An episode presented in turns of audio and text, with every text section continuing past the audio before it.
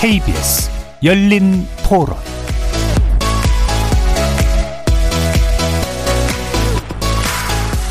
안녕하십니까. 케이비에스 열린 토론 정준희입니다.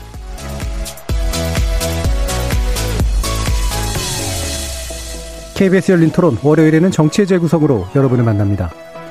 여야의 대선 경쟁이 본격적으로 시작된 가운데 여권인 더불어민주당은 오늘부터 대선 후보 경선에 참여할 국민선거인단 일 차 모집을 진행하고 있는데요.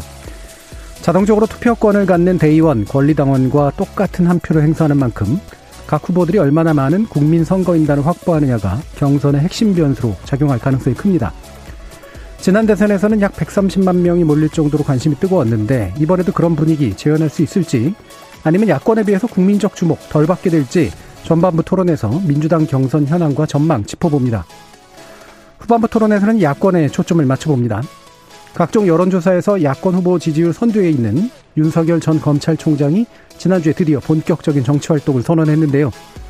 선언 사흘 만에 윤 전 총장의 장모가 요양급여를 불법 편취한 혐의로 법정 구속됐는가 하면 배우자 김건희 씨 관련 의혹도 이어지면서 다소 주춤하는 모양새입니다. 이에 국민의힘은 윤 전 총장의 입당을 촉구하면서도 혹여나 생길 수 있는 공백을 고려한 대안 후보군도 모색 중이죠. 야권의 대선 구도를 뒤흔들 변수가 무엇일지 살펴보겠습니다. 케이비에스 열린 토론은 여러분이 주인공입니다. 문자로 참여하실 분은 샵 구칠삼공으로 의견 남겨주십시오. 단문은 오십 원, 장문은 백 원의 정보 이용료가 붙습니다. 케이비에스 모바일 콩, 트위터 계정 케이비에스 오픈, 그리고 유튜브를 통해서도 무료로 참여하실 수 있습니다. 시민 논객 여러분의 날카로운 의견과 뜨거운 참여 기다리겠습니다. 케이비에스 열린 토론 지금부터 출발합니다. 살아있습니다. 토론이 살아있습니다. 살아있는 토론, 케이비에스 열린 토론. 토론은 라디오가 진짜입니다. 진짜 토론, 케이비에스 열린 토론.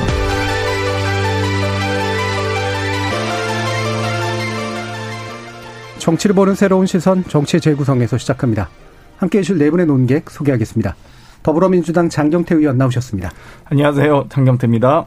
그리고 국민의힘 전 대변인이셨죠? 윤희석 대변인 함께하셨습니다. 네, 안녕하세요. 윤희석입니다.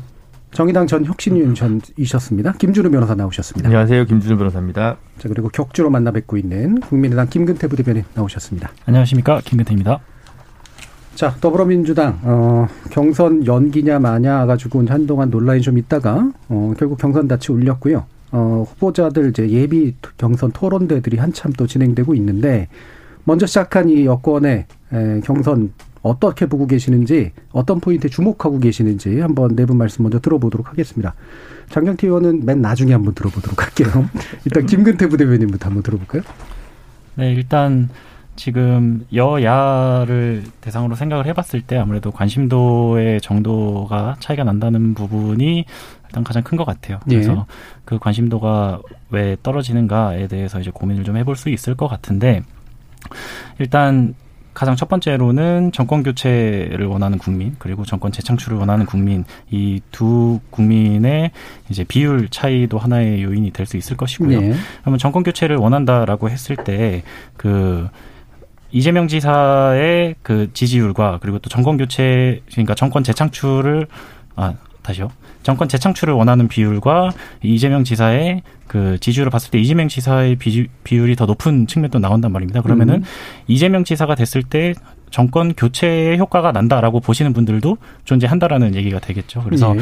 그 말은 즉슨 기존 정권에 대한 불만이 어, 산재되어 있고, 거기에 있어서 어떻게 차별점을 내세울 것인가, 요것이 하나의 또 포인트라고 보는데, 근데 이제 그 민주당 내부의 콘크리트 지지층들이 있는 상황에서 내부 경선에 또 그렇게 차별점을 크게 이렇게 부각을 하기가 또 애매한 그런 상황이 있을 거라고 봅니다. 그래서 그런 부분들에 있어서 어떻게 돌파할지를 이제 민주당 당내 주자들이 고민을 할 것이라고 봅니다. 음, 그러니까 현 정부에 대해서 불만을 가지고 있는 분들도 있는데, 그분들의 또 일부가 이재명 지사를 지지하는 모습도 있는 것 같아서 아, 같은 민주당 정권이라고 하더라도 정권상의 차이를 좀 보여줄 수 있는 게 흥행의 굉장히 중요한 포인트라고 본다. 네. 이렇게 생각하시네요. 김준우 변호사님. 경선이라는 게 흥행이 되려면 흥행 요소와 흥행 카드가 있어야 되는데, 역대로 그나마 흥행이 된 대선 경선이 여야 합쳐서 네 번 정도 있었던 것 같습니다. 첫 번째 구십칠년 이회창 총재와 이인재 후보가 이제 경선을 했을 때인데 그때 여권 구령 중에서 이제 두 명 있었죠. 근데 그때 이회창이라는 압도적인 후보 속에서 이제 신진 기예인 이인재 의원이 이제 치고 올라가는 다크호스로서의 의미가 있었거든요. 이천이 년은 민주당에서 오히려 이인재 의원에서 노무현 후보가 이제 오히려 다크호스로 치고 올라오는 그 역동성이 있었는데 일 위와 이 위 사이였던 이 위 후보가 새롭게 올라가는 이제 그 국면에 보여졌을 때는 그 최소한의 흥행이 있는데 사실 지금 민주당 같은 경우는 이낙연 후보가 이 위인데 내려가는 국면이었기 때문에 예. 오히려 이제 그게 인기가 별로 그러니까 흥행이 잘 안 되는 것 같고요. 이천칠 년 경선이야 뭐 이제 엠비와 박근혜 이건 이제 양강 구도에 치열한 거니까 뭐 저 이번에 비교할 건 아니고 그러면 이천십칠 년 민주당 경선을 보면 그 당시 어대문이라고 해서 후보는 어차피 문재인 후보라고 했지만 박원순, 안희정, 이재명 말하자면 그 선거는 누가 이 등을 하고 누가 문재인 다음에 민주당의 주요한 유력한 대선 후보가 될 것이냐를 겨우는 거기 때문에 적어도 최소한 관전 포인트나 흥미를 끌게 하는 요소가 있었는데 지금은 이제 그런 요소가 별로 없고 지금 이 위나 삼 위를 점하고 있는 이낙연 후보나 정세균 후보 같은 경우는 사실 연령면이나 이런 면에서 봤을 때 다음을 좀 기약하기 또 어렵기 때문에 기대하기도 좀 어렵고 그러다 보니까 전반적으로 뭐 긴장감이라든가 이런 것들이 좀 현저히 부족하지 않나 싶습니다. 예, 이 위가 중요한 변수인데 어, 그 부분에서 뭔가 좀 빠지고 있는 것 같다라는 말씀이시네요. 윤희석 대변인. 네, 어, 경선을 보니까 아까 저 김준우 변호사님 말씀하신 대로 흥행 카드, 흥행 요소들이 많이 빠진 느낌이 듭니다. 일단은 이런 말씀들을 많이 하세요. 이 순위가 결정이 된 것 같아서 좀 김이 빠진다. 물론 그것도 제가 동의하는데 제가 하나 더 추가를 해서 말씀을 드리자면은 경선 과정에서 어떤 공방이 오고 갈지가 뻔하기 때문에 오히려 더 흥행이 안 되는 게 아니냐. 무슨 얘기냐. 이재명 후보를 나머지 후보들이 연합해서 공격을 많이 할 것이고 이재명 후보는 또 어떻게 그걸 받아칠 것이냐. 그것만 관심이 되지 결과에 크게 반영이 될까? 이런 의문이 많기 때문에 아무래도 관심도가 좀 떨어지지 않느냐는 생각이 들고 또 한 가지 생각은 이재명 후보는 이제 경기지사 성남시장을 통해서 여러 가지로 국민들께 어필한 부분이 많았는데 이 등, 삼 등 후보로 저희가 생각할 수 있는 이낙연 후보라든지 정세균 후보 이 두 분은 이 정권에서 국무총리를 하신 분들이에요. 그러니까 차별점이 없어요. 두 분이 다. 굳이 뭐 연령대도 그렇고 여러 가지 이미지가 겹치니까 일 등을 위협할 수 있는 강력한 이 위 후보로서의 어떤 존재감이 많이 부족하다는 거. 그런 면이 좀 제가 눈여겨보는 음. 부분입니다. 예. 특히 이제 이 위를 구성하고 있는 분들의 어떤 차별성 요소가 굉장히 좀 부족해 보이는 거 아니냐라는 그런 말씀을 또 해주셨는데, 아, 아마 과거에 이제 이낙연 후보의 지지율이 높았을 때는 아마 이제 안정감 위주의 이제 재창출 쪽에 기대가 가 있다가, 확실히 아까 이제 김 부대변인님 말씀해 주셨던 것처럼 지금 정부는 좀 차별화된 요소들에 대한 기대가 굳이 그 안에서도 이제 커지고 있는 상태이긴 해서, 과연 그것이 어떻게 만들어질 것인가, 장경태 의원 말씀도 한번 들어봤죠. 아무래도 이제 선거는 이슈와 상징이 매우 중요한 것 같습니다. 여러 아홉 분의 후보 모두가 다, 뭐, 물론 이제 오늘 이광재 의원님이 정세균 총리 후보를 또 지지하기도 했습니다만, 이 여러 가지 각각 가지고 있는 지향점과 가치, 노선 등이 좀 다소 조금씩 차이가 있거든요. 그런데 저희 이제 경선 레이스가 이제 시작을 했지만 사실 좀 매우 촉박하게 이루어지고 있는 건 사실입니다. 좀 더 여유 있게 어, 다채로운 어떤 기획과 프로그램으로 이루어졌으면 좀 좋았을 텐데, 좀 그러진 못하고 있는 상황인 것 같고요. 그럼에도 불구하고 또 많은 또 이 경선 기획단에서도, 어, 여러 기획을 한 것 같습니다. 그래서 어제 있었던 국민 면접 같은 경우도 뭐, 많은 분들이 그래도 관심 있게 봐주신 것 같고요. 어, 사실 이번 저희 지금 제가 이렇게 더불어민주당의 대선 후보 경선을 보면 이 노무현이라는 키워드와 뗄래야 뗄 수가 없다, 지금 상황은. 음. 예를 들면, 이 정세균 총리와 이광재 의원의 단일화도 어, 노무현 정부 산자부 장관과 어, 청, 노무현 정부 국정상황실장의 단일화였다면 이재명 지사도 이번에 후원회장으로 강금실 전 장관을 영, 이, 모시면서 이 결국 노무현 정부의 어떤 이 향수 그리고 그 노력들을 좀 더 선점하려고 하는 경쟁하고는 과정 아닌가 이런 예상이 되고요. 아마 지금 아직은 뭐 좀 무르익지 않았기 때문에 그럴 수 있는데 저희가 이제 예비 경선 끝나고 여섯 분의 본 본 경선 후보가 확정됐을 경우에는 아마 여섯 분이 아마 좀 차별화를 시도할 가능성이 매우 높다고 예. 봅니다. 음, 본경선 쪽으로 들어가면은 현재보다는 훨씬 더 역동적이 될 거다. 또 차별성이 아마 드러날 거다. 이런 말씀을 주셨는데 방금 얘기하신 이제 노무현 전 대통령이 오히려 굉장히 중요한 키워드다는 어떤 분한테 약간 의외로 좀 느껴지는데 어떻게 그게 왜 그렇다고 생각을 하시나요? 아무래도 이제 뭐 지금 노무현 대통령이 가지고 있는, 그러니까 더불어민주당 기본적으로 김대중의 역사와 노무현의 정신과 뗄래야 뗄 수 없는 정당인데요. 예. 어, 이 김대중 대통령께서는 특히 이제 동교동계가 퇴조하면서 많은 부분 어, 영향력을 많이 상실하고 또 상징성을 가지고 있는 걸로 지금 정리가 되었고, 노무현 대통령께서는 소위 이제 친노 그룹이라고 하는 게 여러 이 방, 다방면에서 활약을 아직까지 현역으로 하고 계시거든요. 그러다 보니까 그때 정부에 참여했던 분들이 지금도 현역으로 많이 계시기 때문에 아무래도 그분의 어떤 이 상징성과 어떤 가치 그리고 이슈 등을 뗄래야 뗄 수 없다라고 보고 있고요. 아마 다른 후보들께서도 아마 이후에 여러 경선 과정에서 사실 문재인 대통령님을 거론하거나 현직 대통령님을 굳이 당 경선에 끌어당길 가능성은 좀 낮다고 봅니다. 예. 그렇기 때문에, 그리고 또 대통령, 문재인 대통령과 뭐 인연이 없는 분이 없을 정도로 현직 대통령이시기도 하고요. 그렇기 때문에 뭐 이제는 더불어민주당 내에서 친문 비문의 이 경계는 뭐 사실상 큰 의미는 없어졌기 때문에 결국 이 과거에 이제 노무현 정부의 어떤 향수 그리고 그 과정에서 어떤 역할을 하셨는지도, 어, 혹은 그런 때의 역할을 하셨던 분들이 어떤 방식으로 이 후보군과 결합되는 과정인지를 좀 보시는 게 좋을 것 같습니다. 예. 이게 이제 지난 총선하고 비교를 해보면, 어, 그때는 압도적으로 문재인 대통령이 업혀가는 그런 모형이었잖아요. 아무래도 뭐 현 정부에 대한 기대가 많았기 때문이기도 할 텐데, 지금은 되게 애매한 상태인 것 같아요. 그러니까 친문이라고 하는 게 반드시 득이, 득이 되는 것도 아니고, 그렇다고 비문이나 반문이라고 했을 때 득기는 부담도 되게 크고, 그래서 대통령과의 뭐 완전히 거리를 두거나 또는 거리를 가깝게 하지는 않는 쪽으로 가는 건 맞는 것 같은데, 방금 말씀처럼 그렇기 때문에 노무현 정신 쪽으로 좀 더 키워드가 옮겨가고 있다. 어떻게 보세요? 뭐 일견 음. 동의합니다. 근데 여전히 민주당 내의 움직임은 밖에서 볼 때 어, 역시 현직 대통령 문재인 대통령 영향력 아래에서 자유로울 수 없다. 음. 예를 들어서 이번에 그 경선할 때 그 면접관이라고 하나요? 그 김경률 회계사 문제 같은 예. 것도 제가 볼 때는 지도부에서 사전에 어느 정도 어, 각 후보들이라든지 좀 영향력 있는 어, 당내 지도부라든지 이런 분들하고 좀 상의를 먼저 해서 사전 정지 작업을 했으면 굉장히 매끄럽게 해결이 되고 또 그걸 국민 앞에 내놨을 때 굉장히 좋은 카드였을 거라고 생각을 해요. 음. 근데 당내에 존재하는, 민주당 내에 존재하는 문재인 대통령을 향한 그 강력한 지지를 보내고 있는 분들의 반발, 또 그걸 의식할 수밖에 없는 후보들, 이런 역학관계 하에서 좀 시끄러웠잖아요. 예. 그런 걸 볼 때 노무현 정신을 표방한 경선인 건 인정할 수 있으나 실제 물밑 흐름은 음. 문재인 대통령을 지지하는 어, 숫자가 얼마 되는지는 모르겠지만 그런 강력한 어, 힘을 절대로 어, 무시할 수 없는 그런 흐름이다. 그래서 저는 노무현 정신보다는 문재인 영향력이 경선의 키워드가 되지 않을까 생각합니다. 음, 그러니까 표면의 흐름과 이제 저류, 그러니까 밑의 흐름이 이제 꽤 다를 수가 있다, 이제 이런 말씀이신데, 어, 마침 또 국민 면접관 얘기도 좀 나왔으니까 어떻게 보고 계시는지 김준우 변호사님 말씀도 한번 들어보죠. 그러니까 권리당원 숫자가 있으니까 친문 친노에 대한 향수를 갖고 있는 당원 숫자가 어느 정도 있고, 그러니까 당내 경선 과정에서는 그와 관련된 뭐 마케팅이랄까 그런 게 뭐 필연적으로 있을 수밖에 없다고 보지만.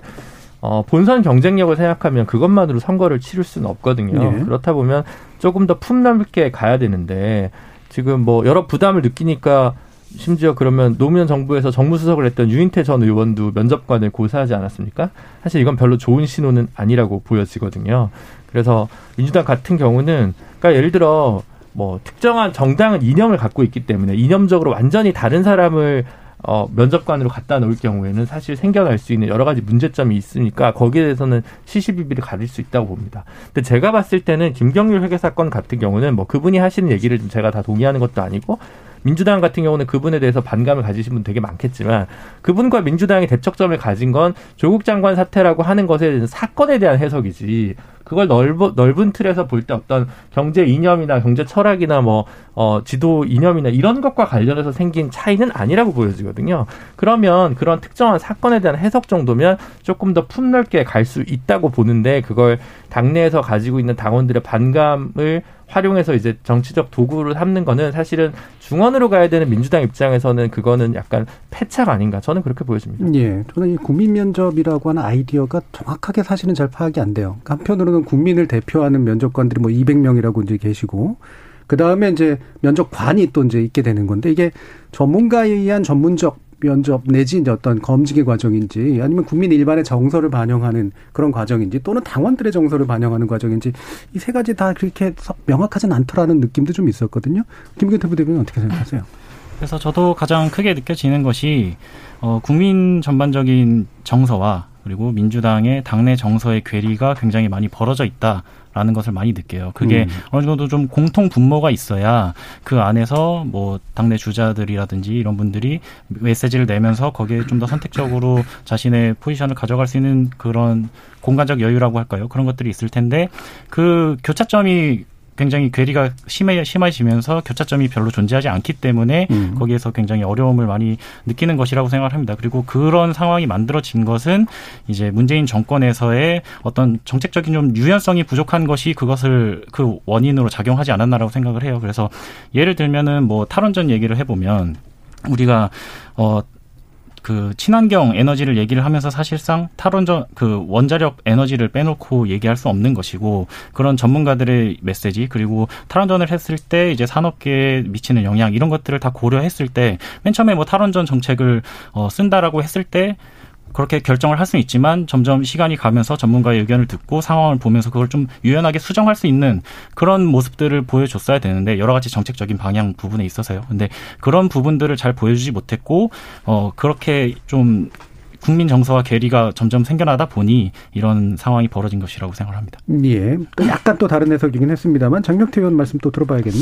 뭐 아무래도 이 시사를 피하다 보면 드라마나 예능을 찾아야 되는데, 좀 그런 것들을 결합하는 과정에서 이 촉박한 일정이다 보니까 뭐 저는 제가 보기엔 경선기획단도 최선을 다하고 있다고 보는데요.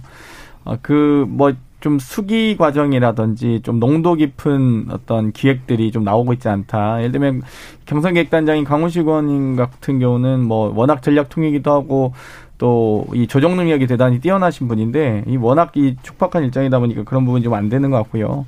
사실 이제 여러 면접관에 대한 논란이 있었긴 하지만 사실 이 쓴소리는 당연히 들어야 됩니다. 다만 이 쓴소리가 약이냐 독약이냐 정도는 구분해야겠죠. 근데 저는 그, 그 독약, 약이, 약과 독약을 구분하는 기준이 애정이라고 봅니다. 그러니까 더불어민주당이 잘 됐으면 좋겠다, 좀 더 노력하고 뭐 회초리를 좀 맞아서라도 어 정말 열심히 바른 자세로 돌아갔으면 좋겠다라고 생각하는 분들이 있는, 있는가 하면 뭐 될 대로 되라, 더불어민주당은 상관없다라고 생각하시는 분도 있겠죠. 그렇기 때문에 그런 부분이 좀 전 차이가 있다고 보고요. 어, 또 사실 뭐 탈원전 얘기하시면 탈원전 좀 길게 얘기할 수는 없겠지만, 저희가 탈원전이라는 워딩 자체가 어, 발전소 건설을 지향하는 것을 의미하지 원전 기술을 포기하는 것이 아닙니다. 그렇기 때문에 저희는 해외 원전 어떤 진출이라든지 여러 가지 발전소 건설에 대해서 해외 진출에 대해서는 뭐 정부가 적극적으로 나서고 있지 않습니까? 그런 부분은 좀 구분했으면 좋겠다. 예. 이렇게 생각했으면 좋겠다. 예. 그 부분은 뭐 이제 지금 논쟁할 부분은 아닌 것 같아요. 일단 그 정도로 마감을 하고요. 방금 말씀에서 예능 얘기들을 해서 어, 냉정한 얘기인지는 모르겠습니다만 케이비에스 예능 가끔 안 좋을 때 보는 느낌 같은 거예요. 왜냐하면 딴 데서 예능해서 만들어낸 거를 창의성 없이 가져와가지고 이렇게 매체력 가지고 좀 더 흥행시켜 보려고 하는, 그렇게 되면은 사실은 별로 썩 좋은 길은 안 가거든요. 밖에 서 피디님이 좀 약간 긴장하면서 듣고 계십니다. 저 일방인 팬입니다. 아니 뭐 예를 들면 일방인 같은 거 잘 만들었죠. 결과적으로 네. 케이비에스 정체성 있게 이제 실었으니까. 근데 가끔씩 안 좋은 이제 카피캣들을 볼 때는 네. 좀 그런 느낌이 좀 있는 거 아닌가라는 생각이 있어서요. 네, 여러 가지 면은 좀 비슷한 것 같아요. 네. 좀 더 넘어가 보면, 근데 이제 어, 선거인단 문제. 자, 이 부분이 아마 상당히 중요할 것 같은데, 지금은 이게, 이게 이른바, 음, 국민들의 관심들이 많이 모이는 지표로 활용이 되는 측면도 좀 있고요. 동시에 어떠냐면, 결과적으로는 이제 경선의 판을 또 가를 수 있는 굉장히 중요한 힘이라서, 이제 많은 이제 후보들이 또 이제 개별적으로 막 이렇게 그 자신들에게 유리한 어떤 분들이 이 국민 경선인단에 참여하도록 만드는 어떤 동력도 되고 이러는 것 같은데, 이 부분에서 어떻게 좀 전개될 거라고 좀 예상을 하시는지, 또는 어떤 면에 주목하고 계시는지 한번 또 말씀 들어보죠. 윤희석 대변인 어떠세요? 음, 민주당 제도가 이제 저희랑 좀 달라서 이렇게 일반 국민들을 대상으로 선거인단을 대규모로 모집해서, 여기 보니까 이제 어, 지난번 대선 때는 이백십사만 명이 모이고 뭐 굉장히 놀랍습니다. 이렇게 많은 숫자가 있었는지 제가 기억을 못해서요. 어찌되었건 흥행입니다. 흥행이란 건 관심이고요. 관심은 애정이고 이렇게 이제 연결이 될 수 있는데 저희 당도 마찬가지입니다. 잘하면 국민들이 관심을 갖고 애정어린 눈으로 참여를 하실 것이고 잘하지 못하고 똑같은 얘기만 반복하거나 그냥 시간이 지나도 뭐 변한 거 없고 별로 재미가 없다. 이러면 뭐 잘 될 리가 없겠죠. 네. 문제는 지금까지 보여준 각 후보들, 민주당에만 한정해서 말씀드릴게요. 저희 당 얘기도 뭐 거의 이렇게 다르지는 않을 텐데 어, 반복되어온 얘기들, 일 년 전이나 육 개월 전이나 지금이나 그렇게 크게 바뀌지 않는 얘기들, 국가 비전이나 미래에 대한 얘기보다는 상대방 후보의, 유력 후보의 과거라든지 이런 것들, 뭐 역사 논쟁, 뭐 이런 식으로 해서 국민들이 그렇게 유쾌하지 않을 만한 얘기들을 가지고 경선이 이루어진다면 어, 이 정도의 선거인단이 모이기는 어렵겠죠. 예. 음, 네, 김 김준우 변호사님. 그렇죠. 이거는 그 특수한 역사적 국면이었잖아요. 음. 그 광화문 촛불의 그 대중운동을 타고 들어온 이제 변화였기 때문에 뭐 지금 민주당 지지율이나 뭐 정권 교체 가능성이랑 별개로 사실 그때 버금가는 인단을 모집 모집하는 것 자체는 조금 어, 그 당시에 역사적 맥락을 간과한 거기 때문에 예, 예. 그에 미달할 것 같이 보이고요. 음. 다만 이제 역사적으로 보면 어쨌든 민주당이 국민정당으로 발돋움하게 된 것은 그전에는 당원 가입을 주로 이제 호남에서 하다가 어, 세대 구분 없이 수도권이나 전국적으로 많이 이제 참여를 하게 되면서 이제 변화한 흐름이라는 게 있는데 그렇다면 전통적인 조직을 갖춘 호남은 여전히 혹은 소위 얘기하는 재경 호남 향후의 분들은 여전히 어, 여기에 많이 참여를 하거나 이미 아니면 권리당원으로 많이 들어와 있을 텐데 그 외의 분들이 이제 국민 선거인단으로 얼마나 좀 참여를 할까는 그 부분이 사실은 단순히 어, 경선에서 누가 이길 것이냐라는 문제를 넘어서 그걸 기반으로 해서 사실 본선 경쟁력을 또 가져가는 부분이 있기 때문에 어, 개별적인 후보 여덟 명의 뭐 유리 분리의 문제가 아니라 당 차원에서 아마 이건 사활을 걸어야 될 겁니다만 음. 어쨌든 숫자 자체는 그에 비해서 훨씬 빈약할 거기 때문에 상당히 민주당의 어떤 부담으로 작용할 것이다. 그렇게 보여집니다. 네. 그러니까 보면은 이제 시대적 배경이 있었기 때문에 나타났던 사실 현상인데 이걸 동일한 선에서 이제 비교하면은 어려운데 이게 안, 안고 가야 될 짐이 되어버리는 그런 상태잖아요. 민주당이 먼저 좀 한번 들어봐야겠네요. 뭐 이천십칠 년 당시엔 촛불혁명이 있었기 때문에 저희가 이백십만 명 정확히 선거인단을 모았는데요. 이 칠십만 정도 권리당원을 제외하고도 백삼십만 명이나 네. 와주셔서 뭐 그의 국면과는 분명히 다르다고 생각을 합니다. 뭐 여러 가지 저희가 국정운영 과정에서의 여러 가지 부족한 모습들 또 이 당이 또 짊어져야 될 또 어떤 책임들이 있는데 이때만큼은 아니지만 저희가 이 현재 뭐 저희 뭐 국민의힘 같은 경우는 한 삼십만 정도 책임당원이 있는 것으로 알고 있고 저희 같은 경우는 한 칠십만 명 정도의 권리당원이 있습니다. 네. 그렇기 때문에 한 백사십만 정도 되진 않을까 이렇게 이제 조심스럽게 추측은 하는데요. 네. 어찌되었건 이 전체적인 이 당의 이 당 당심과 소위 민심이 사실 뭐 다르다라고는 하시지만 다른 당에선 다르다고 하시지만 사실 저희 입장에서 봤을 때는 크게 다르진 않습니다. 네. 결국 이 민심의 향배를 따라가는 게 또 당심이기 때문에 아마 선거인단 규모는 다소 축소될 수 있으나 어, 국민들의 의사는 충분히 반영될 것이다라고 말씀드릴 수 있겠습니다. 예, 민심 당시 얘기 많이 하지만 사실 민심이라고 주장되는 것들이 압도적 민심인 경우는 또 많지는 않아서 갈라져 있는 민심들이 일부를 가지고 얘기하는 경우가 많으니까 뭐 그것도 일종의 프레임일 수도 있다는 생각은 드는데 이런 고민은 좀 있어요. 방금 제 말씀을 주시긴 했는데 다시 이제 김근태 부대님께 여쭙겠습니다만 어, 현실적으로 각 정당에서 이런 거 고민들 많이 하시잖아요. 이른바 역선택이라든가 실제로 이게 아, 이분이 이제 국민적으로 중도 확장이라든가 뭐 어떤 그 기타 외연 확장을 위해서 필요한 분이기 때문에 그런 투표가 나오는지 아니면 한번 이제 판을 흔들어 보고 싶은 그런 욕망 때문에 이제 참여해가지고 흔드는 경우들도 나오는지 이게 참 구별하기가 어려운 거라서 매번 논쟁이 되잖아요. 어떻게 보세요, 김민태 부대변인?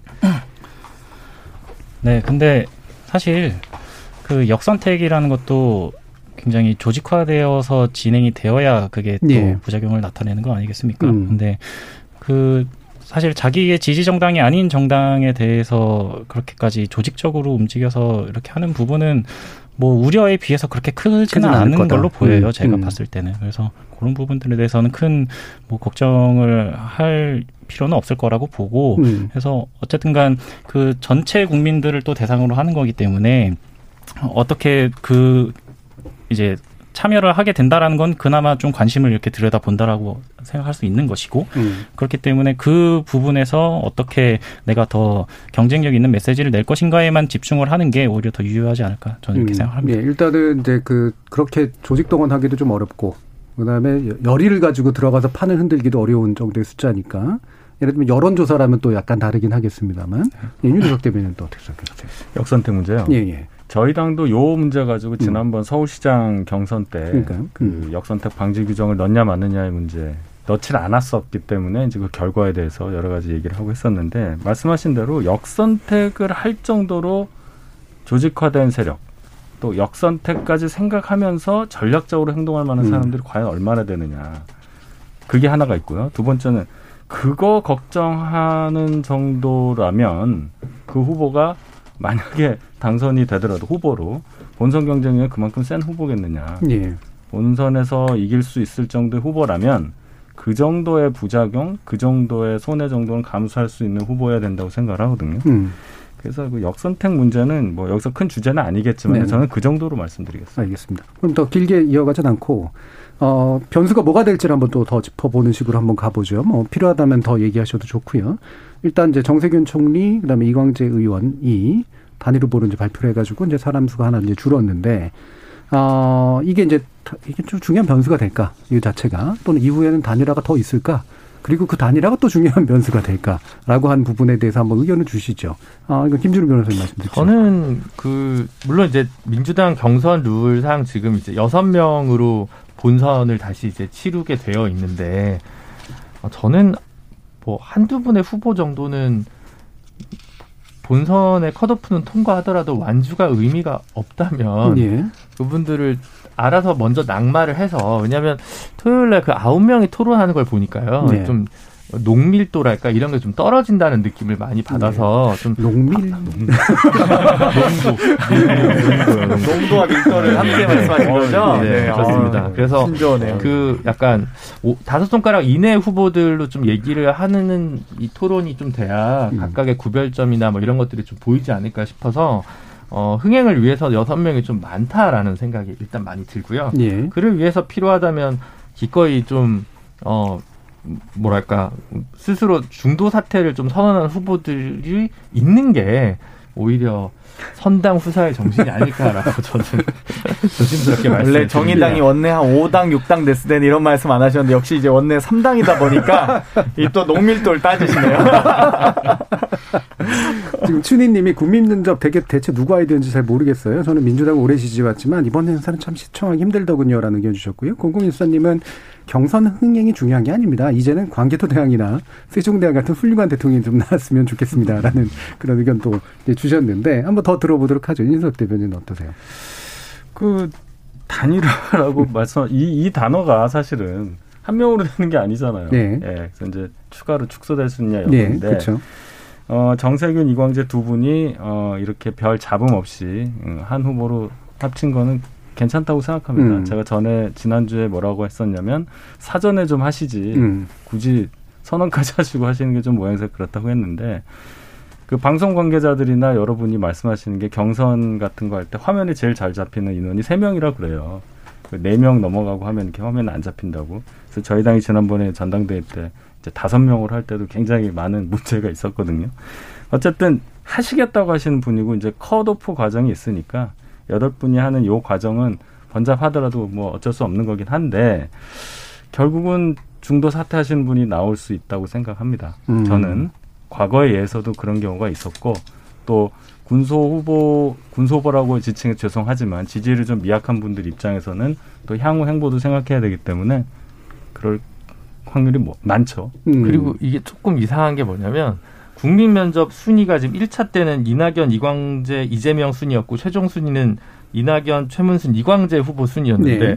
이 등, 삼 등 한 이광재 후보가 낙마를 먼저 결정을 해요. 예. 그럼 혼자 기획단에서 열심히 고민한 경선 기획을 음. 후보들 스스로 저버리는 거니까 음. 이게 사실은 이게 또 이해가 잘 안 가는. 그러니까 기껏 열심히 판을 차렸는데 후보들이 그걸 걷어차는 모양새가 돼서 사실 이것도 원래 의도했던 바는 아니겠지만 좀 뭐랄까 국민 면접 과정을 되게 좀 어. 열정의 낭비로 만들어버린 감이 있어서 예. 민주당 쪽에서는 되게 아쉬울 것 같다는 생각도 듭니다. 그게 어느 방향이든 모습이 좋은 것 같진 않아요. 예를 들면 국민 면접이 충분히 국민의 민심을 반영했는데 이를테면 상위 후보가 스스로가 물러났다거나 그렇죠? 반대로 또는 어, 이게 물러날 정도라면 이 앞에 있는 기획이 좀 제대로 된 기획이었냐 또 이런 생각도 좀 들기도 그렇죠. 하고 네. 예. 고민이 많으시겠어요? 장경태 의원. 네. 어떤 빨리, 변수들이 국민의힘이 좀, 빨리 음. 경선을 시작했으면 좋겠습니다. 저희 멀었어요. 그, 저희 같은 경우는 일단 국민연주에서 이광재 의원님이 가지고 있는 이 기존의 어떤 실력과 컨텐츠들이 있으시기 때문에 그런 부분을 국민들께서 그 국민면접장에 오신 면접관님들께서 어, 좀 높이 평가해 주신 것 같고요. 어, 이번에 단일화 과정이 다들 아시다시피 여론조사 방식이거나 어떤 그런 그 어떤 경쟁을 통한 방식은 아니었습니다. 음. 그 두 정치 건물의 정치적 결단에 의해서 이루어졌다는 점 그리고 그만큼 면접관들이 높이 평가한 이광재 의원님이 또 높이 평가한 후보라는 점을 아마 강조하고 싶으셨던 것 같고요. 뭐 국민 면접 프로그래밍에 대해서는 제가 거기까지 말 못 드리겠네요. 네. 알겠습니다. 그러면 아니 이것까지 가보죠. 이제 토론 어 그 케이비에스 토론이 있었고 제이티비씨가 또 오늘 토론한 거고. 어, 내일 또 엠비씨의 토론이 이어지고 그래서 막 이렇게 어쨌든 굉장히 막 잦은 토론들이 좀 있잖아요. 다들 아마 그걸 다 따라서 보시기는 굉장히 어려울 것 같은데 나름대로 좀 인상 비평하실 수 있는 요소들은 있을 것 같아요. 누가 잘하더라 또는 어떤 부분이 괜찮더라 또는 아무것도 잘 구별이 안 되더라 뭐 이런 식의 얘기들인데 이거는 이제 제삼자들의 얘기를 들어봐야 되니까 김근태 부대변인 말씀부터 한번 들어보죠. 사실 관심 있게 이렇게 정확히 보지는 않았는데. 예. 그럼 그만할까요? 봐주세요, 좀. 관심을 가져주세요. 이제 앞으로 관심 갖고 보도록 하겠습니다. 딱히 뭐 첨언드릴 만한 게 없을 것 같아요. 저는 아무래도 어, 후보가 될 가능성이 높은 후보에 집중해서 보게 됐습니다. 예. 역시나 그 이재명 후보가 참 잘하세요. 음. 보면은.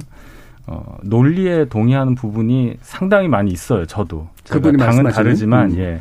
안 그런 부분도 있습니다. 근데 그 말씀하시는 톤이나 그 전달하는 방식이 굉장히 자신이 있어 보여요. 네. 그게 일반 유권자들을 향해서 나가는 그 메시지 효과가 엄청나다고 생각을 해요. 일 위 후보의 여유가 아니라 본인이 가지고 있는 그 신념과 음. 자신이 하고 싶은 것을 너무 세게 말하고 싶은데 그걸 아주 효과적으로 전달한다. 음. 그런 면에서 이재명 후보 역시 잘하신다. 네. 예. 그런 얘기 들었습니다. 음. 예, 예, 예. 지금 김근태 부대변인은 전략적으로 무시를 하셨고 윤희석 대변인은 전략적으로 부각을 시키신 건지는 모르겠습니다만 자 김준우 변호사님. 저는 일단 상대적으로 어, 언론의 조명을 제일 적게 받는 예. 최문순 후보와 양승조 후보를 열심히 봤습니다. 어. 솔직히. 음. 그래서 처음에는 이분들 왜 나오셨을까라고 얘기했는데 그나마 이제 사실 이제 현실적으로 이분들 죄송합니다만 뭐 이제 좀 상대적으로 하위권일 것 같다는 예상을 국민 지지도 상으로 하는데 각각 도지사 하면서 내놓은 그 정책의 어떤 확대를 좀 외친 것들이 좀 흥미로웠어요. 그 충남형 행복주택인가 이제 음. 임대주택을 굉장히 저가에 청년 세대에게 공급하는 그 충남도의 정책이랑 최문순 강원도지사가 일자리 관련한 보조금 하는 관련 정책을 좀 강하게 얘기를 하셨는데 그런 것들은 좀 상당히 어, 정책적인 면에서 좀 들어볼 만한 가치가 있었다는 생각을 많이 하고요.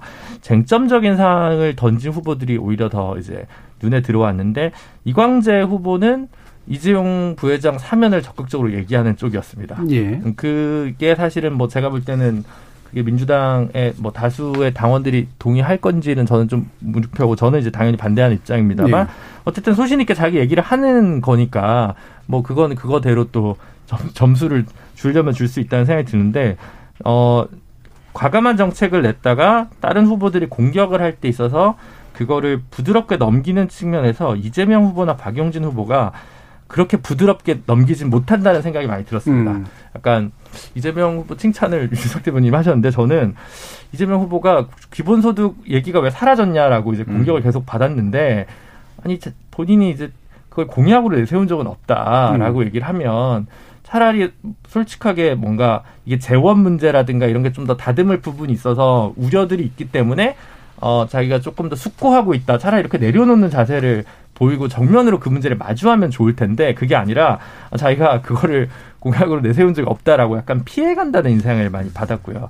박용진 후보 같은 경우는 감세 정책과 관련해서 어, 국민의힘 이준석 대표는 그걸 굉장히 높이 평가하는데 네. 어, 이게 부동산 관련 종부세 감세 부분과 관련해서는 어, 당 지도부나 당론을 비판하던 박용진 후보가 어, 법인세와 소득세 부분이 결국은 본인은 이제 일하는 사람들을 위한 혜택이다라고 얘기를 했지만 결과적으로는 어, 좀 더 부유한 이들에게 더 많은 혜택이 갈 수밖에 없는 그 과세의 현실에서 어, 조금 그 얘기에서 엇박자가 좀 났다는 느낌이 들어서 사실 그 아홉 명의 후보 중에 가장 공격적인 후보가 저는 태도면에서는 이재명 후보와 박용진 후보라고 평소에 생각을 하고 있었는데 예. 그에 비해서 그 본인들이 던졌던 그 뭐랄까 활십이랄까 뭐 공이랄까 이런 것들을 다시 맞받아치는 과정에서 그 답변이 그렇게 썩 만족스러워 보이지 않아서 그 부분들에 대해서 본인들이 조금 더 어, 준비되고 단련될 필요가 있지 않나 이런 생각이 좀 들었습니다. 예, 김준우 변호사님이 가장 폭넓게 지금 또 평가를 해주셨는데 이 부분에 대한 장경태 의원의 평가를 듣기에는 당내 인사라서 아무래도 부담스러우실 것 같고요. 그럼 일부 마무리하면서 얘기는 좀 이제 먼저 장경태 의원부터 들어봐야겠는데 결국 컨벤션 효과가 있어야 되는 거잖아요. 그래서 지지도 이제 지지층도 이제 두터워지고 네, 국민적으로도 주목도 받고 그게 흥행이라고 표현하고 뭐건 간에 그리고 그 과정에서 이제 후보가 쭉 하고 부상이 된 그런 과정이 되어야 될 텐데 아직까지 뭐 레이스 자체는 뭐 삼 개월 정도 더 진행이 될 거니까 어, 섣부르긴 하겠습니다만 어떤 변수들이 예비 경선을 통해서 좀 어, 부각되면서 이제 국민적 관심이랄까 이런 것들을 자극할 수 있을까 한번 말씀을 좀 주시죠. 결국 이제 진영을 어떻게 갖추느냐의 문제인 것 같습니다. 그러니까 이 군주가 전쟁을 하려면 참모와 또 장수와 병사가 있어야 되는데 여러 가지 각 후보들이 갖고 있는 장단점이 있는 것 같아요. 어떤 후보는 주변에 참모가 풍부하고 어떤 후보는 장수가 풍부하고 어떤 후보는 뭐 병사라고 표현하긴 그렇지만 지지층, 열성적 지지층이 풍부하고 해서 여러 가지 진영이 좀 다 각각 각양각색 다르다. 그리고 아마 이제 컷오프 이후에 이 본경선 들어가면 뭐 여섯 분이 마치 이제 여러 진영을 갖춰서 뭐 자청용 오백호, 남주적, 네. 국현무 등의 이 더불어민주당 대선 후보군을 짤 텐데 예를 들면 문재인 후보 대통령께서 후보 시절 후보의 어떤 중심을 잡고 어 예를 들면 보수적 쪽의 어떤 중도층은 뭐 안희정 후보가 뭐 진보층은 이재명 후보가 이렇게 좀 같이 에워싸고 가는 형, 형국이었거든요. 그래서 음. 아마 이제 저희도 그런 본 경선에서의 흥행 요소들을 좀 고민하지 않을까 이런 생각이 들고요. 아마도 이제 팔월 말 구월 초 정도 되면 제가 여러 가지 이제 정기국회나 뭐 임시국회 일정들도 있지만 또 백신 공급이 거의 완료될 가능성이 높습니다. 그렇기 때문에 그 이후에 이루어질 수 있는 여러 가지 어떤 이 경선 과정에서 또 문재인 정부에 대한 평가 저희가 작년 총선만 해도 사실 이월까지만 해도 별로 좋진 않았거든요. 음. 여러 가지 하지만 이 전 세계적인 더블유에이치오에서도 그렇고 한국의 K-방역이 매우 성공적이다라는 어, 그런 발표를 하면서 많은 또 여론들이 뒤집어졌던 또 호의적으로 평가받던 일들이 있었기 때문에 아직까지는 저는 팔월 말 구월 초 정도에 어, 여러 가지 정치적 현안, 또 국민적 관심사가 나타날 가능성이 높다. 다만, 또 그때, 현재의 윤석열 후보와 그 당, 그때 가서의 윤석열 후보는 좀 전 다르다고 봅니다. 예. 어, 여러 가지 지금 두 달의 시간이, 어, 야권에서, 야권발 이 어떤 이 정치적 변수들이 저는 등장할 가능성이 매우 높기 때문에, 예를 들면, 지금 당장 국민의힘의 뭐, 야권 후보, 어, 대선 경선이 치러졌을 때, 그런, 어, 일정에 대해서 아직 뭐 갈피가 저도 안 잡히거든요. 예. 그렇기 때문에 저희의 내부적 요소 또 이 여러 가지 국정 현안에 대한 요소 또 야권발 요소 음. 등이 결합돼서 팔월 말 좀 촉발될 가능성이 높다고 예. 봅니다. 그냥 팔월 말에 또 경선 버스가 출발하시잖아요. 예. 네. 후보가 이제 좀 더 단순화되면 그때부터 이제 뭔가 진용에 의한 힘이 나타날 거고 그다음에 아무래도 뭐 문정부가 관리를 잘하느냐 못하느냐의 문제 이것도 영향을 이제 미치게 될 거고요. 그 다음에 이제 국민의힘의 요소가 굉장히 크다라고 하는데 국민의힘 얘기 한번 들어보죠. 저희 당 경선이야 뭐 팔월이 되든 구월 초가 되든 이제 음. 출발할 텐데 음. 중요한 거는 이제 출발할 때 누굴 태우고 가느냐 네. 아직 정해지지 않아서 제가 이 자리에서 어떻게 된다 말씀드리기가 좀 어려운 거고요. 민주당 경선 흥행 관련해서 한번 한 마디만 더 덧붙이면 지금까지 딱 지금 이 순간 선거를 하게 되면 누가 후보가 됐는지 간에 민주당이 이기기가 어려워요. 그 얘기는 결국은 지난 사 년간의 국정 운영이 그렇게 큰 호평을 받기는 어려웠다고 인정하셔야 됩니다. 근데 추미애 후보가 이 얘기를 하셨더라고요. 어제 민주당답게 뭐 하자는 얘기다 이런 말씀을 하셨는데 굉장히 좀 경악을 했어요. 민주당답게 계속 하면 그냥 지는 거예요. 그래서 제가 민주당에 바라건대 민주당답지 않게 뭔가 파격을 말하는 파격을 이끌 수 있는 후보가 나와야 경선이 흥행하고 또 민주당이 재집권할 수 있다 이렇게 생각합니다. 예를 들어서 지난 사 년간의 국정 운영에 대해서 굉장히 솔직하게 평가하는 후보가 나와야 돼요. 그러니까 인정을 해줘야 돼요. 이런 상황에 대해서 K방역 내세우는 거 좋은데 그 이면에 있는 여러 가지 국민들이 느끼고 있는 아픔이라든지 이런 것에 대해서 진솔하게 인정해야 됩니다. 그냥 뜨뜻미지근하게 얘기해서는 안 돼요. 결국은 반성으로 가는 건데 그런 거 할 수 있는 후보. 그런 다음에 미래를 얘기하고 이런 후보가 나와야 여당이 재집권할 수 있는 거지. 지금처럼 그냥 무슨 얘기하는지 잘 모르고 뭐 과거 얘기하고 역사 얘기하고 말꼬리 잡고 뭐 지도부에 대해서 뭐라고 하고 이러면 저는 크게 좋을 게 없어 보인다. 여기까지만 말씀드리겠습니다. 음, 예, 민주당 스스로도 국정평가, 솔직한 국정평가에 토대를 둬서 미래를 얘기할 수 있어 달라질 거다라고 뭐 걸러들으시면 될 것 같습니다. 자, 김근태 부대변인. 네, 이제 국민의당 입장에서는 합당을 또 앞두고 있잖아요. 예. 그래서 어 정말요? 가능하신 거예요? 그래서 이제 그 예. 부분에 있어서 실무 협상 차원에서 이제 진행이 되고 있고, 예. 근데 그렇게 뭐 시간적 여유가 크지 않은 거는 모두가 다 인지를 하고 있고, 음. 그리고 우리가 정권 교체에 대한 열망을 담아내기 위해서는 단일 대우로서 또 대선을 준비해야 된다라는 인식, 그리고 안철수 대표가 어, 합당을 합당 의사를 밝히고 국민들에게 이제 약속을 했던 부분들 이런 부분들을 이제 잘 고려를 해가지고 합당을 진행을 해야 되는 상황이고, 근데 이제 우리가 그 국민의당 입장에서도 안철수 대표가 이제 대선에서 어떤 역할을 맡을 수 있을 것인가 그리고 예. 어떤 역할을 통해서 정권 교체를 이뤄낼 수 있을 것인가에 대해서 준비하고 고민하는 시간이 또 충분히 필요하다고 생각을 해요. 그래서 예. 그런 부분들을 우리가 전략적으로 합당을 어느 시기에 어떻게 음. 해야 될지에 대해서 어, 결정을 하고 있는 시기라고 말씀을 드릴 수 예. 있을 것 같습니다. 이 부에서 들으려고 했는데 예. 민주당은 안중에도 없고 본인 지금 합당할 생각만 이렇게 하시면 되겠습니까? 예. 자, 잘 들었습니다. 되게 중요한 메시지가 일단 나왔고요. 예, 김준우 변호사님까지. 정책적인 면에서 그랜드 디자인이 된다고 후보 지지율이 반등되는 시점이 좀 아닌 것 같아요. 예. 후보 특징마다 좀 다른 것 같긴 한데 제가 이제 그 지지율 추세로만 이재명 후보를 빼고 나머지 네 분이 있다면 이낙연, 정세균, 추미애, 박용진 의원 정도인 것 같습니다. 기준은 이제 이낙연 후보가 계속 이 등이었고 나머지 후보 세 분이서 삼 등을 한 번씩이라도 지지율 조사에서 해본 적이 있는 걸 기준으로 그냥 말씀을 드리면 추미애, 박용진 두 분은 그냥 자기 브랜드가 있어요. 근데 이제 확장성에서는 조금 한계가 현 시점에서는 있는 것으로 보입니다. 그래서 빼고 나면 이제 이낙연 총리랑 정세균 총리인데 아까 윤희석 대변인도 말씀하셨지만 정세균 총리요 이번에 그 대선 의제가 공약을 보면 정의당 공약인 줄 알았어요. 어. 예, 뭐 공공임대 백만 호. 음. 공공분양 삼십만 호, 그 다음에 어, 청년 기초자산제 거의 정의당 공약 카피하다시피 한 거 있고요. 음. 그 다음에 이제 뭐 대기업 뭐 직원 주주배당이랑 급여를 삼 년간 동결하겠다는데 이거는 진보정당에서 좀처럼 잘 안 하는 정도의 네. 파격적인 거에다가 비정규직 임금 우대거든요. 근데 아무 반응이 없는 이유는 이분이 이렇게 과단성 있는 걸 보여준 적이 없기 때문에 음. 본인은 중요한 시기에 중요한 결정을 했다고 하지만 대개는 좀 관리형 지도자로서의 이미지가 강한 상황에서 이런 뉴딜에 가까운 급진적 경제정책을 낸다고 해서 갑자기 지지율이 반등하지 않습니다. 이낙연 네. 후보도 세 번째 공약으로 사회경제 민주주의를 위한 개헌을 내세웠지만 본인이 해왔던 행보랑 맞지 않거든요. 음. 그렇다면 지금 사실 그전의 정부들에 비하면 문재인 정부가 오늘도 글로벌 리서치 발표면 지지율이 사십 퍼센트입니다. 이 정도면 여당 후보치고는 굉장히 좋은 조건에서 출발하는 거예요.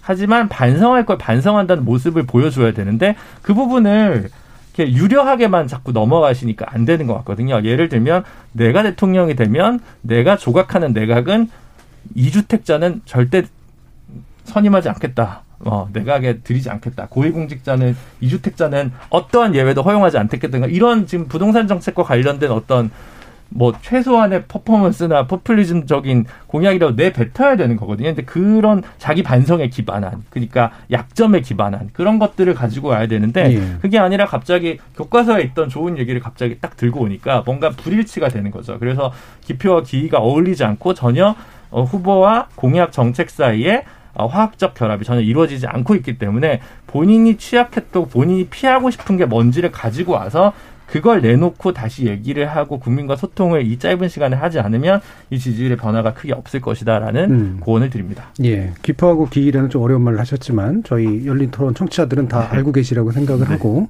그 후보자의 어떤 결혼 길에서 나올 만한 이야기가 아닌 게 갑자기 푹 하고 나와버렸다. 네. 또 이런 얘기시잖아요. 일치하는 그런 이야기 중에서도 반성하는 것과 미래 비전을 가지고 한번 얘기해보자. 라고 잘 들어봤고요. 오육이이 님이 항상 잘 듣고 있습니다. 감사합니다. 제 의견은 경제를 잘하시는 분이 대통령으로 나오시면 좋겠습니다. 라고 해주셨고요. 정경호님은 저는 섣부른 결정보단 마지막 토론에서 후보자들 발언을 듣고 판단할 겁니다. 미리 점 찍어두고 보는 건 재미나 흥이 나지 않아서 말이에요. 라고 의견 주셨습니다. 자, 그러면 민주당에 관련된 이야기 좀 생각보다 길게 나누긴 했는데요. 또 이 부에서는 윤 총장을 위시로 한 또 야권에 관련된 이야기 좀 나눠보도록 하겠습니다. 여러분께서는 케이비에스 열린 토론과 함께하고 계십니다. 토론이 세상을 바꿀 수는 없습니다. 하지만 토론 없이 바꿀 수 있는 세상은 어디에도 없습니다.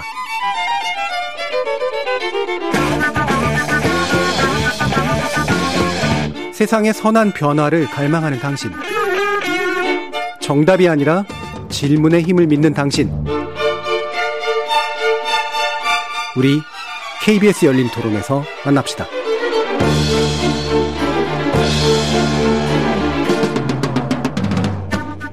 케이비에스 열린 토론 정체제 구성 함께하고 있습니다. 국민의힘 윤희석 전 대변인, 전 정의당 혁신위원이셨던 김준우 변호사, 국민의당 김근태 부대변인, 그리고 더불어민주당 장경태 의원 이렇게 네 분과 함께하고 있는데요. 자, 이 부에서는 이게 이제 야권의 이야기이긴 합니다만 또 국민의힘 이야기만으로 볼 수는 없는 거라서 애매하긴 합니다. 네, 어쨌든 윤 총장이 결국은 이제 뭐 대선 출마가 아니다, 뭐, 뭐, 뭐, 기다라고 하는 얘기도 있지만 어쨌든 정치활동 선언했고 본격적인 정치의 장으로 들어온 건 맞는데요. 어, 일단 이 부분에서 가장 당사자적인 측면이라고 볼 수 있는 윤희석 대변인께서는 어떻게 보고 계시는지요? 출마 선언을 기점으로. 예.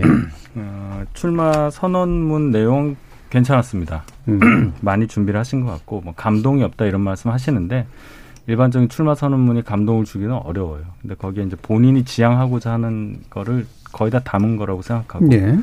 일문일답 과정에서 어 뭐 신체 뭐 움직임이라든지 뭐 말버릇 이런 음. 거에 대해서 많이 기사화되고 했는데 그거는 본질적인 문제는 아니니까 네. 그거보다는 이분이 그 이후에 이제 보여주는 행보, 뭐 예를 들어 뭐 엑스파일 문제라든지 음. 조금 뭐 장모의 법정 구속이라든지 이런 일주일이 조금 안 된 기간 동안 많은 일이 있었어요. 예. 그 과정에서 보여주신 대처 능력 같은 것은 많이 걱정을 했는데 그거보다는 그래도 좀 괜찮은 것 같아요. 제가 예. 볼 때는 전문적인 보좌를 받고 계신 느낌은 안 들어요. 예. 만약에 소위 말하는 여의도 정치권에서 좀 이름 있는 분이 좀 계셨다면 그 각각의 사안에 대해서 그렇게 대응하라고 하시지는 않았을 거예요. 근데 음. 좀 거친 대응이긴 한데 그래도 본인의, 이거 개인기라고 표현하기 좀 그렇고요. 본인의 어떤 역량으로 그냥 어느 정도는 잘 넘어가고 있는 분위기다라고 생각하는데 물론 불안한 요소는 계속 있습니다. 네. 아직 입당 시기조차 본인이 뭐라고 말씀하지 못하는 부분이 하나 있고요. 그 이유는 입당, 입당, 입당 안에도 뭐가 문제가 있어서 그럼 뭘까? 생각해보면 본인의 정체성, 본인이 갖고 있는 지지층의 어떤 근본적인 어떤 한계, 입당과 상, 이 맞지 않는 부분 이런 여러 가지를 결정을 못하고 있는 거잖아요. 예, 예. 또 당으로서는 무한정 기다릴 수 없고 이런 상황에서 시간만 지났을 때 본인이 어떻게 대처하느냐 이런 걸 우리가 봐야 되기 때문에 어, 유보적인 태도를 음. 저는 아직은 가져야 된다고 생각합니다. 예, 네. 그러니까 출마의 변 내지 출사표는 괜찮았다. 근데 그 이후에 약간 우려할 만한 일들이 있었지만 그 정도면 최악은 대응은 아니었다. 하지만 이제 국민의힘의 입당 문제에 대해서는 아직은 제대로 좀 안 돼 있어서 굳이 제가 얘기하면 좋은 기획서로 좀 빨리 좀 들어와서 전속 계약 좀 맺자. 그럼 관리해 주겠다라고 하는 의미로 좀 읽힙니다. 장경태 의원께서는 어떠실까요? 확실히 이제 이 방송을 하면서 윤석열 예. 이제 후보라고 해야 될까요? 전 총장에 대한 어, 입장이 국민의힘 의원님들이 톤이 좀 달라진 게 느껴져요. 음. 이 예전에 김종인 대표께서 별의 순간 얘기하셨다가 어, 별로 이제 별볼이 없을 수 있다라는 식으로 얘기하시고 나서부터는 예. 확실히 톤이 달라지고 뭐 정치권에서 뭐 여러 가지 파일에 대한 이야기가 회자되면서 저희가 뭐 X 파일 몇 개인 줄 아세요? 그러면 X 개입니다 이렇게 얘기하듯이 몇 개인지도 모를 만한 그런 여러 가지 썰들이 돌면서 어, 확실히 이 국민의힘 의원님들도 그렇고 또 국민의힘 어, 뭐 윤희석 대변인님이 그러시다는 얘기는 아닙니다만 좀, 좀 그런 느낌이 많이 들고요.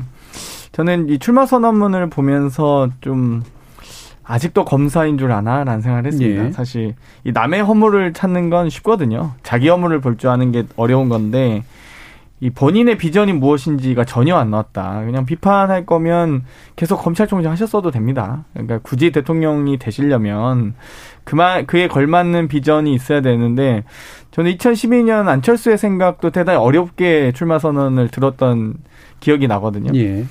맞는 말이긴 한데 딱히 무슨 말인지 모르겠는 약간 뭐 도덕책 읽는 느낌이긴 했는데 이번엔 조금 더 도덕책도 아니었다. 사실 음. 그래서 어, 뭐 여러 가지 공부가 됐는지는 모르겠지만 뭐 이번에 인터뷰에서도 사실 인터뷰 하면 할수록 지지율이 떨어질 것 같다는 생각을 했어요. 뭐 여러 가지 인터뷰를 하시는데 뭐 세계관, 가치관 이런 얘기도 하셨어요.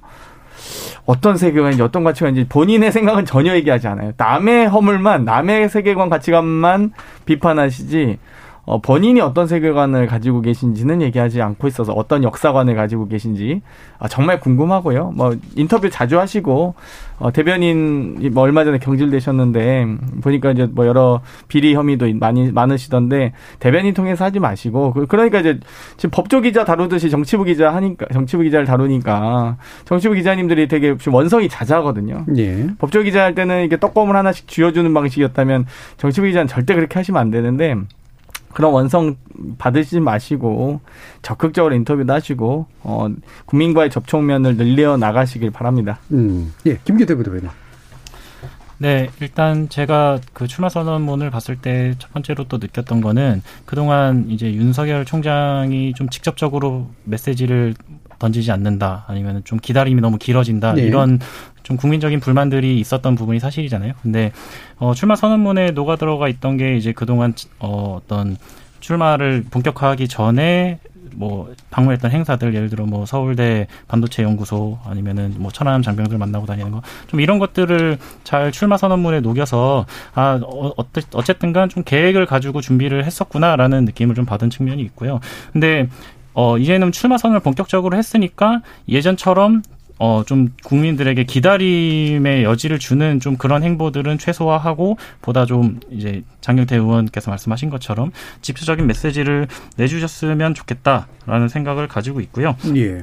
그리고 어, 이제 출마 선언문의 내용을 보면 어, 굉장히 좀 기보, 기존의 정치권에서 나오지 않았던 그런 단어 사용들이 조금 어, 눈에 띄는 것 같아요. 예를 들면 뭐 카르텔 뭐 이런 단어들이 사실 어, 제도권 정치 이런 데서 어, 크게 나오는 단어들은 아닌데 네.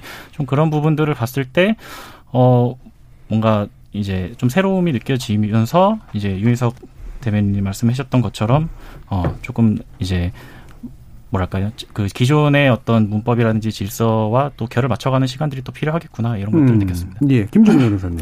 근데 이제 그 범 야권에서는 그냥 뭐 그래도 그만하면 무리 없다 이렇게 평가하고 예. 여권에서는 실망이다 뭐 이렇게 얘기하고 음. 이렇게 되게 뻔한 평가를 좀 안 해보려고 하니까 예. 객관적인 기준이 저는 한 두 개 정도로 가지고 생각을 한 건데.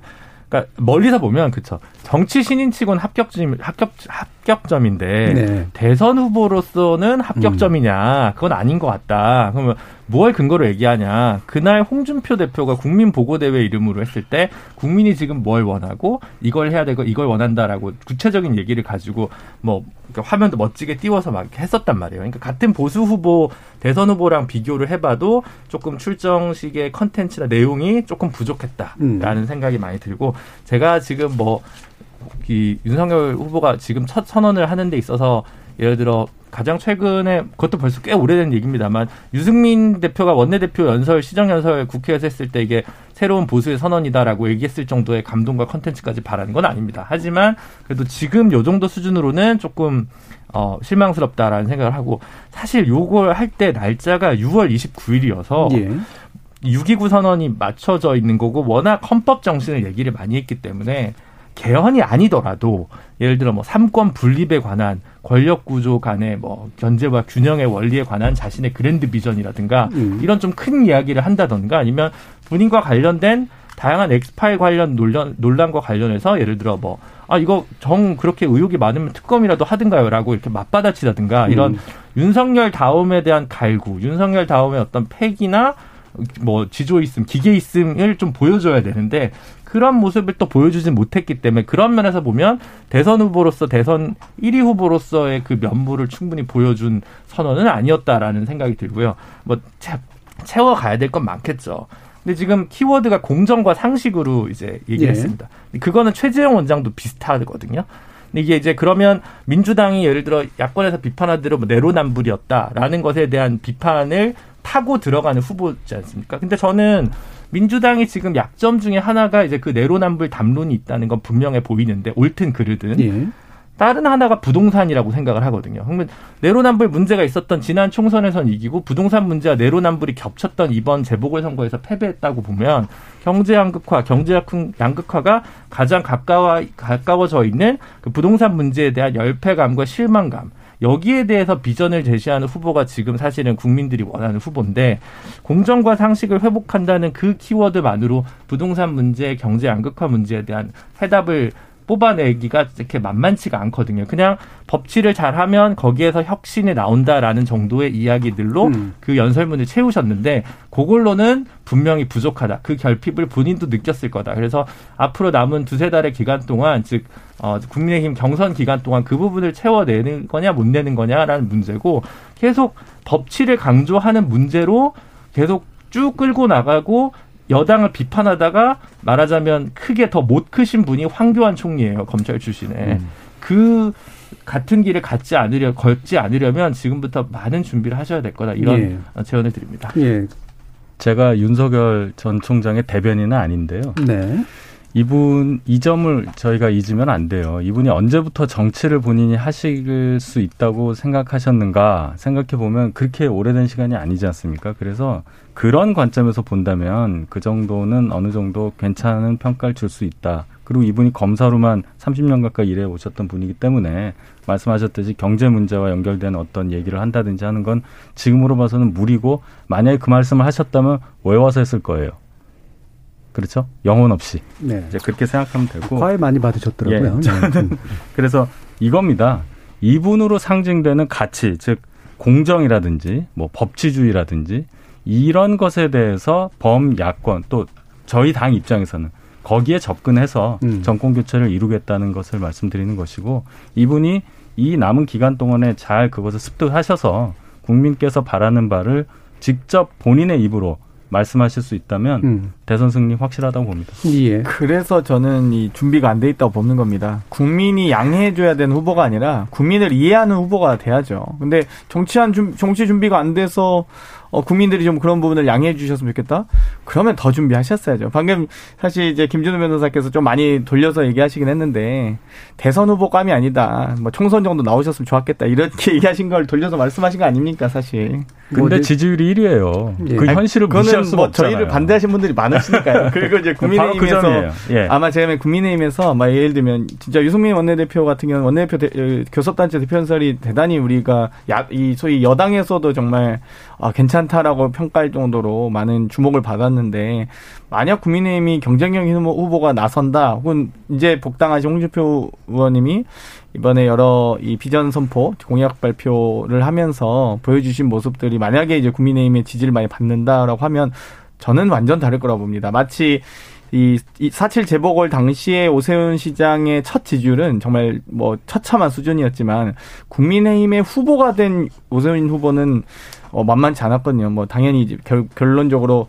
안철수 대표와의 단일화 과정에서 이겼듯이 저는 뭐 지금은 정식 후보가 안 나왔기 때문에 그렇지 국민의힘도 후보 나오면 충분히 경쟁이 있는 후보가 나오시겠죠. 만드시겠죠. 예. 자, 그럼 다시 또 이게 사실 우리가 피해갈 수 없는 문제가 결국 이제 장모에 대한 이 판결로서 이제 나타나지 지속적으로 이제 남아있는 문제들이 있거든요. 자, 이 부분을 예를 들면 이준석 지금 신인당 대표는 그 주머니에 세 개 가지고 있다라는 표현을 써주셨는데 그 들어오지 않으면 안 보여주겠다는 건지 스스로는 무슨 주머니를 가지고 있는 건지. 솔직히 이거는 정말 대안이 있어야 되는 거잖아요. 어떤 식으로든. 그냥 진행된 거에 맡길 수는 없는 거니까. 어떻게 생각하세요, 윤 대변인께서는? 글쎄요. 저도 음. 그 세계 주머니 속에 뭐가 들어있는지는 어, 저도 직접 여쭤봐야 되겠는데 예. 어쨌든 그렇습니다. 이, 이 문제가 있어요. 이게 연좌제가 아닌데 이준석 대표도 그 말씀을 하셨단 말이에요. 예. 근데 이 선출직 공무원에 대해서는 어, 연좌제라고 굳이 얘기 안 하더라도 국민 정서라는 게 있고 자기가 좋아야 뽑는 거니까요. 분명히 영향을 미친다고 봅니다.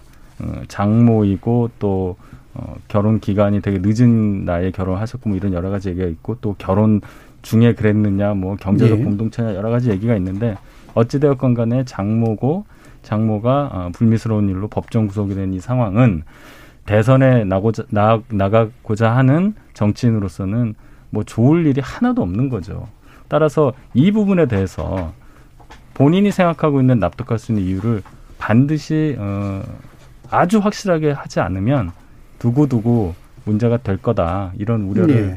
갖고 있습니다. 이게 이제 단 저 정치적으로 물론 책임질 문제도 있고 사실 이제 이게 총장 내지 검사 재임 시절에 혹시라도 어떤 문제가 있었냐까지 들어 붙어버리면 사실 굉장히 큰 문제가 돼버리잖아요. 그래서 나름대로 굉장히 중요한 플랜과 어, 비전이 좀 보여야 될 것 같은데 아직까지는 잘 안 보여서 어떻게 보고 계세요, 김 대표님? 어 일단 그 윤석열 총장이 그 장모 구속 발표가 난 이후에 음. 법의 적용에는 예외가 없다라는 입장을 발표를 했습니다. 그래서 정면 네. 돌파를 선택을 한 건데 음. 이 부분은 되게 유효했다라고 생각을 하고 음. 물론 이게 뭐 플러스가 될 여지는 아니죠. 뭐 이제 마이너스가 되는 여지 속에서 그걸 어떻게 최소화할 것인가에 대해서 이제 선택을 해야 되는 부분인데 어쨌든 간에 이제 본인의 그 범법 행위가 아니고 그러면 이제 선출직 공, 이제 공무원, 이제 대통령이 자기의 이제 권력을 갖게 됐을 때 그 본인의 이제 친족 관계에 있는 사람에게 어떤 영향 입김을 행사할 수 있지 않는가라는 그 불안감 때문에 사실 국민들께서 어, 그런 이런 이슈들에 이제 민감해하고 또 관심을 갖는 것인데 그 부분에 대한 불안감을 불식시켜 줄 수 있는 그런 어, 어쨌든 정면 돌파였다라고 생각을 하고요. 네, 그래서 계속 이렇게 어. 그리고 그 발언 이후에 그 대처 이후에 어 그래도 꽤 진화가 되는 과정으로 보이고 있습니다. 음. 네. 근데 예를 들면 이제 검찰이 왜 그때 삼 년 전에는 불기소했는가라든가 이런 식의 의문들이 이제 계속해서 나오는 거잖아요. 그래서 수사지휘권 발동이 정당했다 그렇지 않다에 대한 관련된 얘기들도 좀 나오는 거. 그래서 앞으로 이게 그냥 잦아들 것 같지는 않아가지고 김준우 변호사님. 그러니까 이제 도덕성으로 음. 말하자면 그런 상징으로 큰 후보인데 이제 그게 음. 약점이 됐을 때는 굉장히 어려움을 겪죠. 네. 완전히 지지율이 무너지진 않겠지만 작은 차이가 당락을 가릴 수 있는 이번 대선 같은 경우는 이게 뭐 구십칠 년이나 이천이 년 대선에 이회창 총재가 좀 생각나는 면이 있습니다. 또 또 계속 제가 이회창 총재 얘기를 제일 많이 하는 것 같은데 예. 된 적은 없습니다만 어쨌든 그 최재형 원장의 존재가 사실은 어, 윤석열 총장의 도덕성 리스크의 현존이거든요. 그게 음. 여, 여기 문제가 있을 수 있으니까 플랜 B가 되겠다. 내가 이 일각이 보수 일각에서 생각하는 분들이 계신 거고 그게 어떤 생각이 나냐면 이천칠 년 대선 때 엠비 후보가 언제 낙마할지 모르니 내가 완주하겠다고 이회창 총재가 삼 등을 하셨죠. 예. 나 완주를 했단 말입니다. 그때도 다 알았어요. 이, 엠, 다스가 누구 건지는 다 알고 있었습니다. 처벌은 훨씬 나중에 받았지만 그러니까 지금 위법이다 아니다 지금 형사처벌이다 아니다가 문제가 아니라 그게 계속 어떤 정치적 리스크와 변수로 남을 수 있다는 겁니다. 그래서 이게 몇 번의 워딩으로 완전히 해결될 거라고 생각하지는 않지만 예. 또 이걸로 완전히 무너질 거라고 저는 생각하지도 않습니다. 근데 음. 다음 아까 얘기했던 지금까지 아직까지는 신인이라는 이유로 국민들이 봐주고 있는 부분에 대해서 혹은 대안이 없다는 이유로 윤석열 후보에게 가장 지지가 모여져 있는 상황에서 윤석열만의 콘텐츠 윤상, 윤석열은 어, 반사체가 아니라 발광체라는 걸 스스로 존재 입증하지 못하는 한 이 네거티브한 엑스파일이나 그 치, 어, 친인척과 관련한 문제들이 조금 더 커질 것이고 그게 그 후보의 경쟁력을 갉아먹을 것이다. 이거는 되게 보이는 거니까 예. 앞으로 본인이 하기 나름이다라는 건데 상당히 큰 변수는 맞는 것 같습니다. 음, 여러 면에서 기시감이 좀 있다라는 그런 말씀이신데 이회창 총재 얘기를 하면서요. 다스 누구 건지 알았으면 그때 좀 제대로 좀 얘기를 해 주시지. 왜 김준우 변호사님 아, 아직은 변호사님 아니셨네 그때. 자 장경태 의원 말씀 듣죠. 저는 이천만 원 재산이 어떻게 육십억이 되었는지 밝히실 때가 올 거라고 봅니다. 그러니까 윤석열 검사 시절에 최순실 박근혜 전 대통령에게 경제공동체로 논리를 구성하셨었어요. 근데 이번에 이 장모 최 씨는 죄질이 매우 안 좋아요. 사실 의료법과 특가법 사기 혐의로 삼 년의 징역을 선고받고 또 법정 구속, 즉시 구속됐거든요. 여러 가지 뭐 이십삼억 원의 요양급여를 부정수급하거나 무자격에 무자격으로 의료재단 설립한다든지 요양병원 개설과 운영에 관여를 했는데, 문제는 여러 가지 이런 혐의들이 똑같이 적용됐던 주 씨와 한 씨, 어, 구 씨 등은 징역 사 년이나 이 년 유월을 받으셨어요.